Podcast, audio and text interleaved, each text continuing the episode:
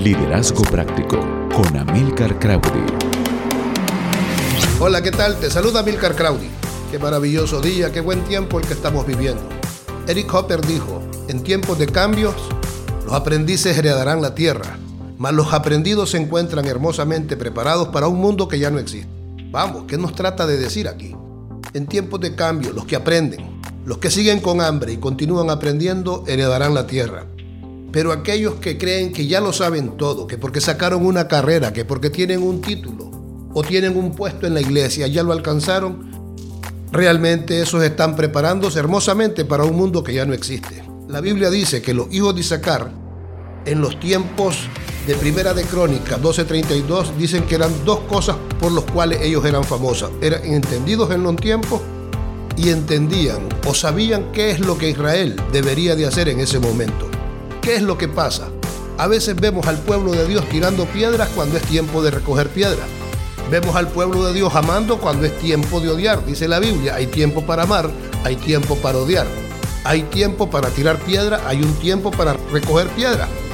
La, gran pregunta más grande que puedo hacernos hoy, tú y yo, es ¿qué hora y cuál es el tiempo que estamos viviendo? Porque sabe algo, la época, la estación de vida en la que tú te encuentres estará determinando qué es lo que vas a vivir y tras qué cosas estás alcanzando.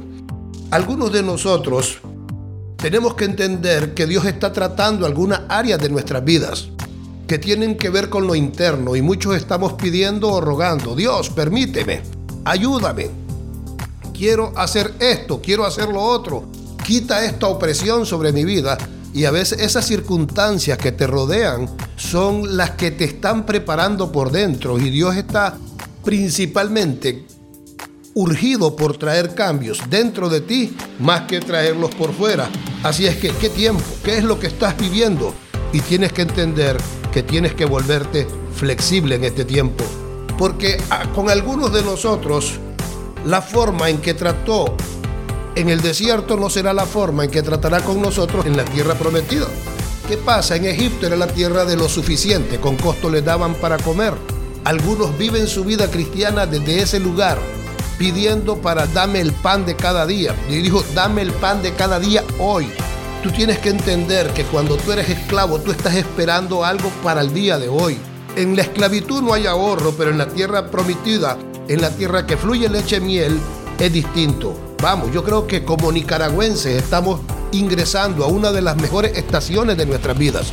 No importa lo que se vive en la política, no importa lo que se está viviendo en lo social, tú tienes que seguir declarando lo que Dios ha anunciado para Nicaragua, que Nicaragua es tierra de avivamiento, tierra de pacificadores, tierra de gente próspera, que seremos un modelo de prosperidad a las naciones, que de aquí saldrá un avivamiento a las naciones y que Nicaragua será conocida como tierra de peregrinación a causa de lo que Dios hará con nosotros, una obra extraña, pero necesita que alguien lo declare. Por lo tanto, deja de ver la crisis y comienza a ver las oportunidades, porque como hijo de Dios, tu herencia es más grande de lo que estás viviendo y tú tendrás que hacer algunos cambios para poder ingresar a esa nueva estación de vida. Por lo tanto, hay un tiempo, hay una estación para cada uno de nosotros, pero muchos nos estamos enfocando en lo que estamos viviendo o en lo circunstancial y estamos obviando lo que Dios quiere hacer a través de nuestras vidas para otras personas. Por lo tanto, vamos, suelta todo aquello.